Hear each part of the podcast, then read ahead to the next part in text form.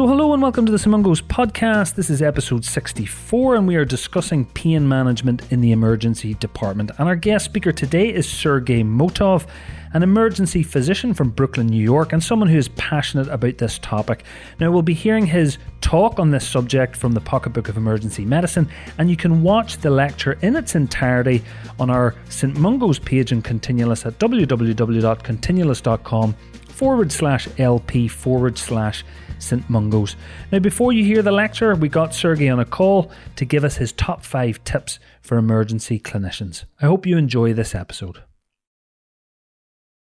So, hello, Sergey, and welcome to the St Mungo's podcast.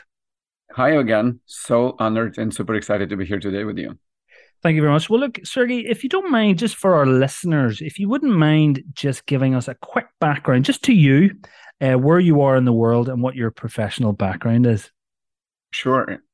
So my name is Sergey Motov. I am an emergency medicine attending physician practicing at Maimonides Medical Center, Brooklyn, New York, United States. I've been in emergency medicine for close to 20 years, and I have a tremendous passion and interest for pain management in the emergency department. I do have a bunch of hats, but most recent one, I'm the research director. In addition to being an attending physician, I am the research director for the Department of Emergency Medicine. So I can mm-hmm. pursue my passion. Fantastic. And we're going to play on this episode of. Uh, Mungo's your talk that you provided for the Continulus Pocketbook of Emergency Medicine on pain management in the emergency department, which is fantastic. But I just wanted to grab you very, very quickly just to get your top five pearls of wisdom for emergency medicine clinicians. Do you mind giving us those? No, absolutely. But before, I just wanted to hey, thank you so much for giving the opportunity to contribute. And I'm so happy that you found a talk uh, useful, and it makes me very, very happy. Thank you. So let's talk about five tips for EM physicians. So what I'm going to do, I have three which are very, very dear to me that describe general approach to emergency medicine, and two, as I mentioned earlier, uh, dovetailing my passion for emergency department pain management. First, you have to make a call or decision and not to be afraid of doing so. In my humble opinion, this is one of the most difficult tasks that we practicing ED clinicians are faced with. But at the same time, this is one of the most important emergency medicine defining skill. Just remember, in the heat of the moment, when all eyes are on you, you are the one who must make the call. For better or for worse, you need to be decisive. You cannot not to make a decision. And more importantly, too, once you make this very call, you have to stand by it and go with it. Pearl number two do not be afraid to say, I do not know. But end the sentence with, but I will look up the answer. Never say, I do not know and walk away. There's but, the always but. Remember, honesty and humility are incredibly important for the practice in immersive physician and for the specialty altogether. You do not know everything. You may not always be right. So admit it. Admit that you do not know, but look the information up. Take everything in stride. It will make you better. It will make you a better person, better clinician, and better colleague. Pearl number three be respectful to everyone you work with patients, their families, your fellow consultants, your fellow junior attendings, your fellow junior residents and fellows, your nurses, your physician assistants, your technicians, your consultants, everyone you come in contact while you're on a shift and beyond. It is a basic, it's a basic attribute of being a successful emergency medicine physician, but the one, unfortunately, that gets forgotten all too often, especially in the current climate. Remember, you get what you give. You give respect, you get respect in return. And now, if I may, I'm focusing on very specific trade that I find very, very useful. If some of you share my passion for safe and effective and successful ED pain management. First, or action number four, please engage patients who are presented to the Department of Mortal Pain in shared decision making about the nature and trajectory of the painful conditions engagement about the therapeutics you're about to give it to them. And if you use a medication, be very specific. Tell them what you give by, the, by its name. Tell them the route. Tell them the dose. Tell them what are the possible short and long term adverse effects of it. Tell them what the alternatives. And at the end, be very specific to tell them importance or necessity to follow your directions and to have a proper follow up. And number five, please, when it comes to management, managing pain in the ED, focus on the patient specific pain syndrome targeted approach by understanding patient's painful syndrome, by combining non pharmacologic and pharmacologic treatment modalities, and more importantly, by knowing dangerous drug drug combinations and interactions so you can prevent unnecessary morbidity and you can provide the best possible care you can. And these are, my dear listeners, my top five pearls for successful emergency medicine physicians. Fantastic pearls. Thank you very much, Sergey. Let's just jump in to your talk now. Hi, my name is Sergey Motov. I am an emergency medicine attending physician practicing in Brooklyn, New York. I am thrilled and privileged to be here with you today and to talk briefly about ED pain management.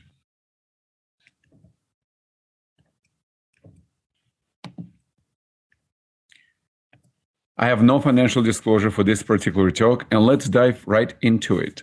As we all know, pain is the most common chief complaint that patients come into the emergency rooms. Based on available literature, we're talking about ranges between 40 to 85% of patients have some sort of pain in their presentations. And because of it, it seems so reasonable as a common sense for us practicing ED physicians across the globe to be well versed in our analgesic armamentarium and to be able to take care, of, take care of patients in pain. Our understanding of pain improved significantly over the past 15 years. And because of it, we're really focusing on providing patient specific pain syndrome approach. Not one pill fits all. It has to be tailored or targeted to a particular patient with a particular presentation. And we're doing this by combining non pharmacological and pharmacological treatment modalities, which in turn can be divided into opioid and non opioid analgesics. Reasons we can do this, or one reason I should say once again, our understanding of neurobiology of pain significantly improved, and we're moving away from symptomatic based approach to mechanistic approach. And I'd like to introduce you to a concept that I titled CERTA channels, enzymes, receptors, targeted analgesia. This concept entails or implies that combining analgesics of different classes acting on the different target sites will allow synergy, and that synergy will provide superior analgesia in comparison to single analgesic alone. Furthermore, that synergy of a combination of several analgesics will allow us to drop the dose or reduce the dose of analgesics. And because of it, rate of adverse effect may be reduced. Less adverse effect, lesser length of stay or shorter length of stay in the emergency department, which means throughput is better. Everybody wins. Once again, channels, enzymes, receptors, targeted analgesia. Examples combination of opioids and nonsteroidal anti-inflammatory medications in treating pain of renal colic, or combination opioids and ketamine for treating a variety of acute and acute and chronic painful presentations. Now, before I get into nitty gritty details of analgesics, few basic concept of pain. What is pain? It's a subjective, it's an intimate experience which has multitude of compounding factors to it and social and behavioral and genetic and what have you and just to refresh your memory again simply put together there are different type of pain that we're dealing in our emergency departments the most common one we're very familiar with is nociceptive and part of it is inflammatory pain when there is actual tissue tissue damage or perceived and this pain commonly common with combination of acute pain, traumatic, non-traumatic, such as mechanical back pain, musculoskeletal injuries, abdominal pain, acute postoperative pain, joint pain, and list goes on and on and on. There's another part of a subset of painful conditions called neuropathic pain, which is primarily caused by lesions or disease in the nervous system, whether that's a peripheral or central, as well as the ectopic discharges of the injured nerve root even nerves themselves. Examples postherpetic neuralgia, trigeminal neuralgia, diabetic neuropathy, uh, HIV related neuropathies, and list goes on and on. And lastly, there's a mixed type of pain, which causes combination. And a classic example that we deal in the emergency department very frequently is a pain of sickle cell origin, vaso-occlusive crisis, has both actually trifecta, nociceptive because of sickling, inflammatory because of cascade of inflammatory processes, and neuropathic due to persistent firing, or blood supply of blood to injured nerves. Now, without getting into much into details, I just want to refresh your memory how we perceive the pain. As you remember, there's a four component to it from nociceptor or nociception, which is the point of recognizing the pain. We're going through transduction, which painful stimuli get transmitted to electrical signal and get transmitted into a dorsal horn of the spinal cord. From there, it transmitted up into the CNS and gets into the thalamus and subsequently to somatosensory cortex. So there is a transduction, there's a transmission, there is a perception of pain in a higher level of uh, our CNS system, as I mentioned earlier, somatosensory cortex. And of course, there's a modulation. Our body is trying to modulate and try to make us more comfortable with a variety of painful conditions. Because of the pathway, we know that everything starts nociception, periphery, uh, spinal cord, dorsal horn, and there is a midbrain and there is a um, brain itself we can target or tailor particular analgesics or commonly class of analgesics that we use in our emergency department based on a part of the pain pathway we wanted to interfere. And as on these particular slides, we can see we can utilize opioids and NSAIDs and local anesthetics at the point of entry, at the site of nociception. Any type of transmission through the nerve system will probably be better taken care of by local anesthetics or ketamine, and this goes on and on and on. So we understand the type of pain, we understand the four components of pain pathways, and now we can sort of tailor the analgesic depending on what pain pathway we're in. Pain assessment, very important. The variety of classifications, and the simple thing is we can ask the patient, Are you hurting? And we're waiting for the response. The very sim- sort of simplistic way of looking at it is a PQRSTU mnemonic. P stands for provocative, what makes pain worse, and palliative factors, what makes pain better. Q stands for quality. Just ask the patient to describe the quality. Repeat, dull, sharp, tearing, just all unpleasant sensation. And quantity, in a sense, just ask the patient how bad is the pain. We can ask patient which particular part of the body pain is located to and whether or not there's some radiation component exists. We can ask patient again about severity, just tell us how bad is the pain, or we can ask them to compare whether or not they had the prior experiences in the past. We can obviously talk about severity based on using pain scales, which I'm going to talk in a second. We can talk, uh, ask patient about the timing. When did the pain start? Is it constant? Is it intermittent? It lives with you all the time. And treatment, ask patient what have they been taking or anything at all. And the last part is, which is my favorite, ask the patient, why do you think you're having a pain? It seems trivial. By all means, sometimes you'll be surprised with the answer to it. So remember mnemonic, PQRSTU. Now, when it comes to severity of pain, we're all comfortable and familiar with these pain scales, whether or not it's a numerical rating scale or visual analog scale or faces for pediatric patients. And list goes on. You know, we have pain scales for neonates and infant, and we have pain scales for cognitive impaired adults. We do have pain scales. Just to understand the limitation is remember, they're giving you a specific point in time without really, really focusing on the quality of pain. If you trend them over time, they become very useful. But just as a caution, a single numeric value or face value or whatever values you're using to it may be not as important as the qualitative approach to pain. What I mean by qualitative is that everything we do when it comes to pain management, we're trying to improve always or restore frequently a functional impairment of a patient in pain. And my simple way of looking at it, if patient comes in laying in a gurney and you're able to sit him up you've succeeded. If patient comes in sitting in a wheelchair and you're able to stand them up, you succeeded. If patient walks barely into your emergency department and you're able to fix them and they're going home with their health head high, you succeeded. Remember, functional improvement. And because of it, assessment of pain, pain should be based on need of analgesic to improve painful status, specifically gearing towards functional improvement. Ask patients whether not there is more pain, and ask patients are they able to move better. And if they say yes, you succeeded. Second point I want to bring up when it comes to overall ED pain management is a necessity to engage patient in shared decision making about painful syndrome, overall trajectory or natural trajectory of the painful syndrome. Remember, zero pain is not the goal. Functional improvement is the goal. So tell the patients you'll do everything in your power to alleviate the pain, but just don't give them false hopes that you can decrease the pain to zero. It frequently doesn't happen. Tell them what medication going to be giving them in DD and at discharge. And please mention potential adverse effect for short-term and long-term use of medications you're going to be providing to your patients. And before I get into details, just to remind you what type of pain we're dealing on daily basis in our emergency departments. We're talking about acute pain, abdominal pain, chest pain, flank pain, traumatic musculoskeletal pain, non-traumatic musculoskeletal pain. We're dealing with the polytrauma patients. We're dealing with some cutaneous painful syndromes, such as burns, lacerations, cellulitis. We're dealing with the vascular ischemic painful syndromes, right? Gangrene, even aortic dissection, for that example.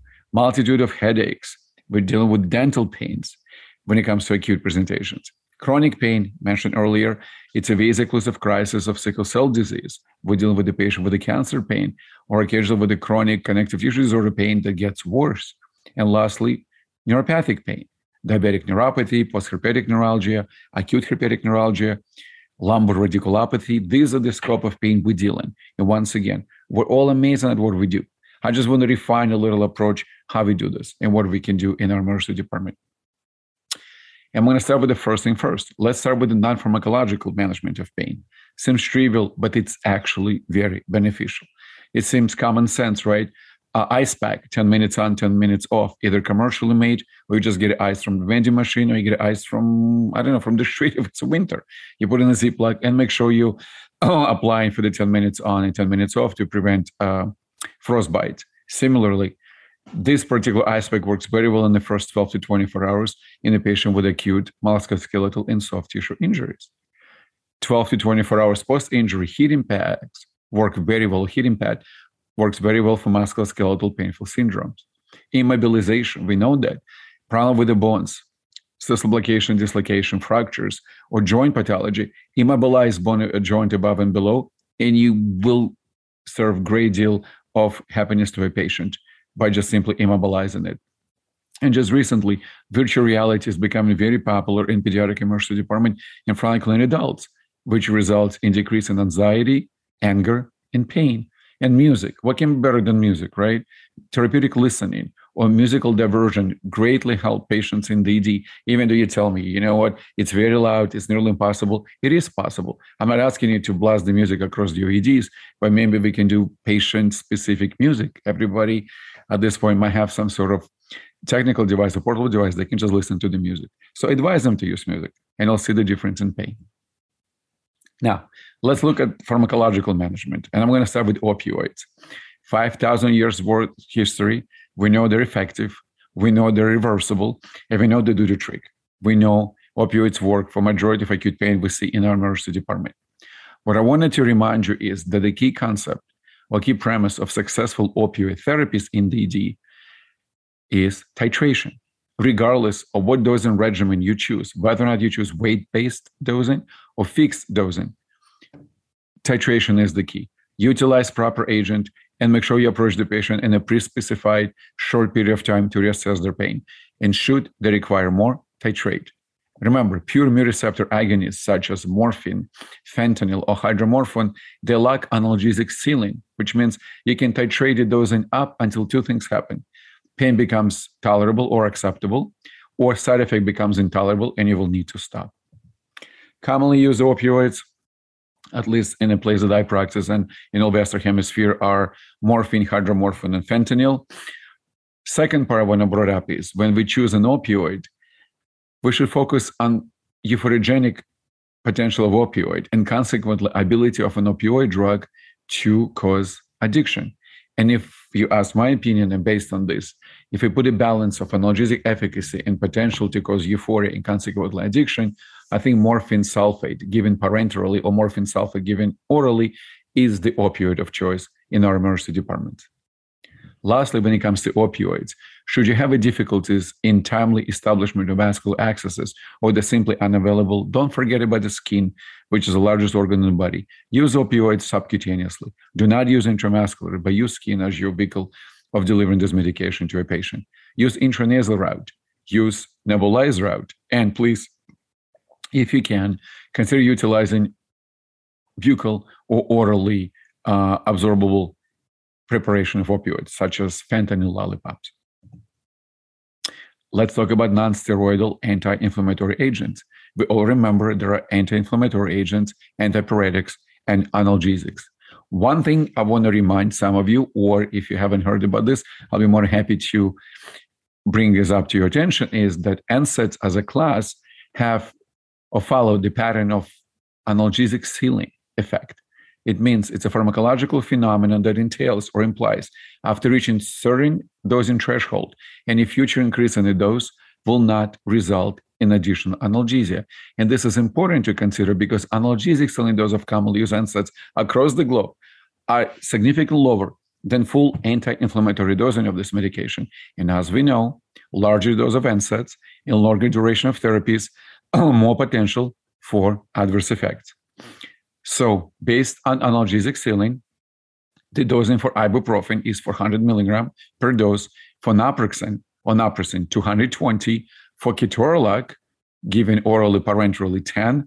And for diclofenac, given orally parenterally, is 50 per dose. Again, these are the analgesic ceiling um, dose, pain dose. I'm not talking about the feverish dose or antipyretic dose, I should say, or anti-inflammatory dosing regimens. Another option, just remember, topical NSAIDs, in case if they're affordable, of course, are wonderful type of medication, specifically geared towards patients presenting with variety of acute musculoskeletal pathology, such as sprains, strains, uh, bruises, contusions, and such. And data clearly showed that their use for this type of indications supersede the ones that we use NSAIDs for uh, systemic use, such as you know orally given ketorolac or ibuprofen. Uh, ketamine. Over the past 15 years, this medication took the market in ED analgesia by the great force. And data clearly showed that ketamine given in sub-dissociative, also called analgesic, also called low dose regimens of 0.1 to 0.3 mg per kilo given intravenously seem to be working magics when it's given as a adjunct to opioids in a pre-hospital arena or in pediatric and adult emergency department or as a single agent. So main route of ketamine administration for pain is intravenous dose, which can be given either weight-based or fixed. Should you have difficulty establishing timely accesses, intranasal route is favorable. You can consider utilizing subcutaneous route. And just recently, you can consider utilizing nebulized route as well. Furthermore, in subset of patients who may benefit greatly from ketamine analgesia after initial loading dose, you may consider putting them on continuous ketamine infusion.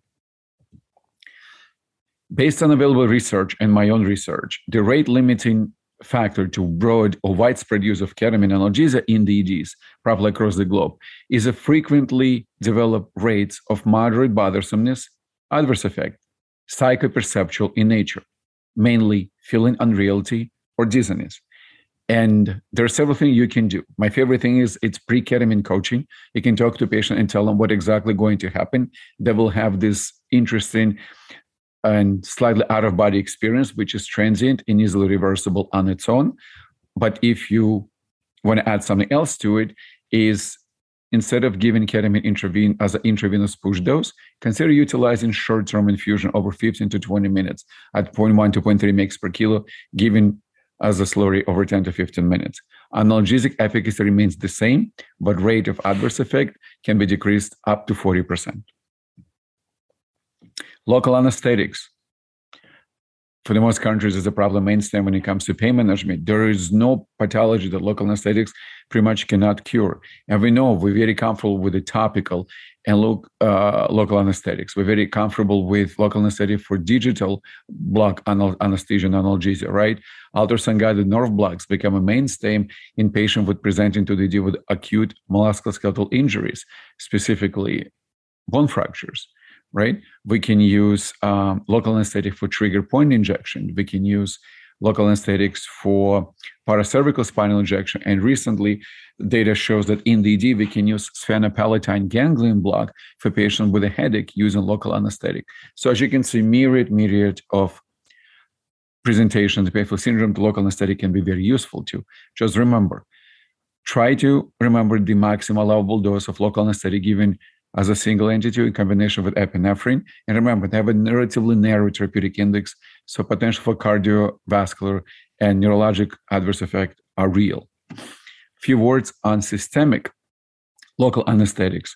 Lidocaine, cardiac lidocaine or preservative-free lidocaine at the dosing regimen 1 to 1.5 mg per kilo given over 10 to 15 minutes was found to be very effective in patients presenting to the ED with acute renal colic, uh, several presentation of abdominal pain, and even back pain. However, data was limited to small randomized controlled trials, even case reports, and we need more robust studies, specifically looking at patients who are older than 65 years of age and patients who have cardiac comorbidities. But it's a still viable option, especially in situation when you either don't have opioids on NSAIDs or you patients cannot tolerate any of the above mentioned drugs. Antidopaminergics, specifically class of medication, including antipsychotics first generation, that are frequently used in our emergency department primarily for nausea and vomiting, intractable nausea and vomiting. But to expand more on it, they can be used for intractable headache, whether it's a migraine headache or tension headache, or occasionally secondary type of headaches. Can use for acute abdominal pain, acute and chronic abdominal pain, mostly chronic abdominal pain, including gastroparesis, and recently, particularly in the setting of Haldol or haloperidol, cannabis hyperemesis syndrome was found to be easily fixable or easily offsettable by using haloperidol. And droperidol can be effectively used for intractable nausea and vomiting and magnitude of headaches. Paracetamol, probably one of the most commonly used analgesic antipyretic on the market, available in oral, parenteral, and rectal form. Enough for the fact it's frequently used for the mild to moderate pain as a single entity, and it's very frequently used as an adjunct to opioid and non-opioid analgesia given parenterally. Data supporting use of intravenous paracetamol, specifically gearing towards patient presenting to the with acute uh, flank pain related to renal colic. In data that come from Middle East and Turkey showed, Iran and Turkey showed comparable and a couple of studies showed, frankly, superior analgesic efficacy of intravenous paracetamol to morphine. Data show that paracetamol can be used as an adjunct to ultrasound-guided nerve block or opioids in acute musculoskeletal injuries and abdominal pain. Most recent data, however, showed analgesic inferiority of intravenous paracetamol in comparison to opioids, but it's a very good adjunct modality, and especially if we talk about the cost savings across the globe. In the United States, this medication is practically unaffordable, despite the fact it becomes generic. It's still very expensive. Magnesium is frequently used in the ED for multitude of painful syndromes. Particularly the one that I like is uh, migraine headache as a second or third tier medication renal colic. Some studies show that magnesium can be added to opioids to use a single agent. When you add it to opioids, it actually works better. And chronic back pain, magnesium as an NMDA blocking agent can actually help with chronic pain, specifically related to uh, hyperalgesia and central sensitization. Classic dosing, one gram IV infusion. Most recent systematic review, unfortunately, on the role of magnesium in patient with renal colic showed modest at most effect. Similarly, modest effect in postoperative pain, chronic pain, headache, and chronic fibromyalgia. We need more data, but it's valuable option. So use it if you can. Few more things when it comes to non-invasive route of administration. Inhaled the Penthrox, is made in Australia. is very useful medication to be as a single as adjunct to non-opioid and opioid analgesia for managing primarily variety of my acute musculoskeletal pain. It's very quick, takes care of pain in the first three, five, or 10, 15 minutes. So if there's a chance to use it, consider using it. And I'm going to wrap it up the analgesic armamentarium of ED analgesia by bringing up nitrous oxide, which is highly recommended to be used in variety of acute and acute and chronic painful presentations in DD, particularly in children related to musculoskeletal pathology. Remember, nitrous oxide concentration 50 50 50% of nitrous oxide and 50% of oxygen can be used pretty much without the monitor. Higher requires some sort of monitoring, and you can always combine nitrous oxide in a spirit of CERTA concept with opioid, non-opioid, and local anesthetic as a part of the regional block. And here you are. Here we are, I should say, amazing EM algiatrists across the globe. We have a phenomenal analgesic treasure chest that we can utilize to provide patient-specific pain syndrome targeted pain approach by using safe and effective modalities. And all this approach that we use in our emergency department is evidentially based. So we should go out there and take care of our patients. But just one more thing, which is very, very important. I'm practicing in the Western hemispheres, and every single medication I mentioned to you, it is available to me. With few exception of some financial constraints and cost acquisition, we can use all of them. But and not everybody is the same. There are different part of the world that may not be able to acquire all the analgesic I've mentioned in my presentation. So we need to be smart. We want to help our patients, but we need to base our ability to help patients based on what's available to us and whether or not it's actually cost effective to us. And I'm bringing up world map and just show you what in blue is majority of countries possess pretty much everything I mentioned to. You. The maybe 75 to 90% of analgesic I mentioned, those uh, circled in blue, we have. African continent, however, may not have every single medication or analgesic available for them. And may not need to, because they've managed to perfect the ED analgesia and beyond ED analgesia with what they have. And based on my own research and based what I came across to it, combination of non-steroidal anti-inflammatory medications, opioids, specifically oral morphine, and oral opioids, and paracetamol given orally parenterally will be sufficient enough to offset and take care of majority of not patients in pain, regardless of what they're coming with. And if things that get better and the things are really, really available and mostly affordable, we can add local anesthetic to it, ketamine, and nitrous oxide. And on this note, I want to thank you so much for giving the opportunity to be here today and give you a brief overview of ED, analgesic availability, and what we can do to help our patients in pain. Thank you very much. Sergey, thank you so much for that absolutely wonderful, wonderful talk. Thank you very, very much. And just to reiterate again, uh, users uh, of St. Mungo's can watch the video in its entirety on the special St. Mungo's page at continulus.com forward slash LP forward slash St. Mungo's. Now, Sergey, just before we go, I wanted to ask you one last question, which we ask everyone that contributes to St. Mungo's. So, if I could bring you back on a time machine to meet your junior self, starting your career, just leaving university, what one piece of advice would you give your junior self with all the experience that you've gained so far in your career? So, what do I tell myself? It's a wonderful question. You know what I would do? I would just say that the juice is worth the squeeze, meaning it's going to get harder It's going to get very, very hard to the point you may even contemplate what am I got myself into it? Am I in the right path? Am I in the right specialty? But the ultimate reward of being the best EM clinician one can be is priceless. So the juice is worth the squeeze. Love it. Thank you very, very much for joining me today. My pleasure. So many, many thanks again to Sergey Motov for that fantastic talk, as well as the wonderful pearls of wisdom. Now, remember, for the next seven days following the release of this podcast, you'll be able to watch the lecture in its entirety on a special St. Mungo's page on Continulus at www.continulus.com. That's C O N T I N U L U S.com forward slash LP forward slash St. Mungo's, all one word. And we'll put a link to that in the show notes as well. Until next time, please take care.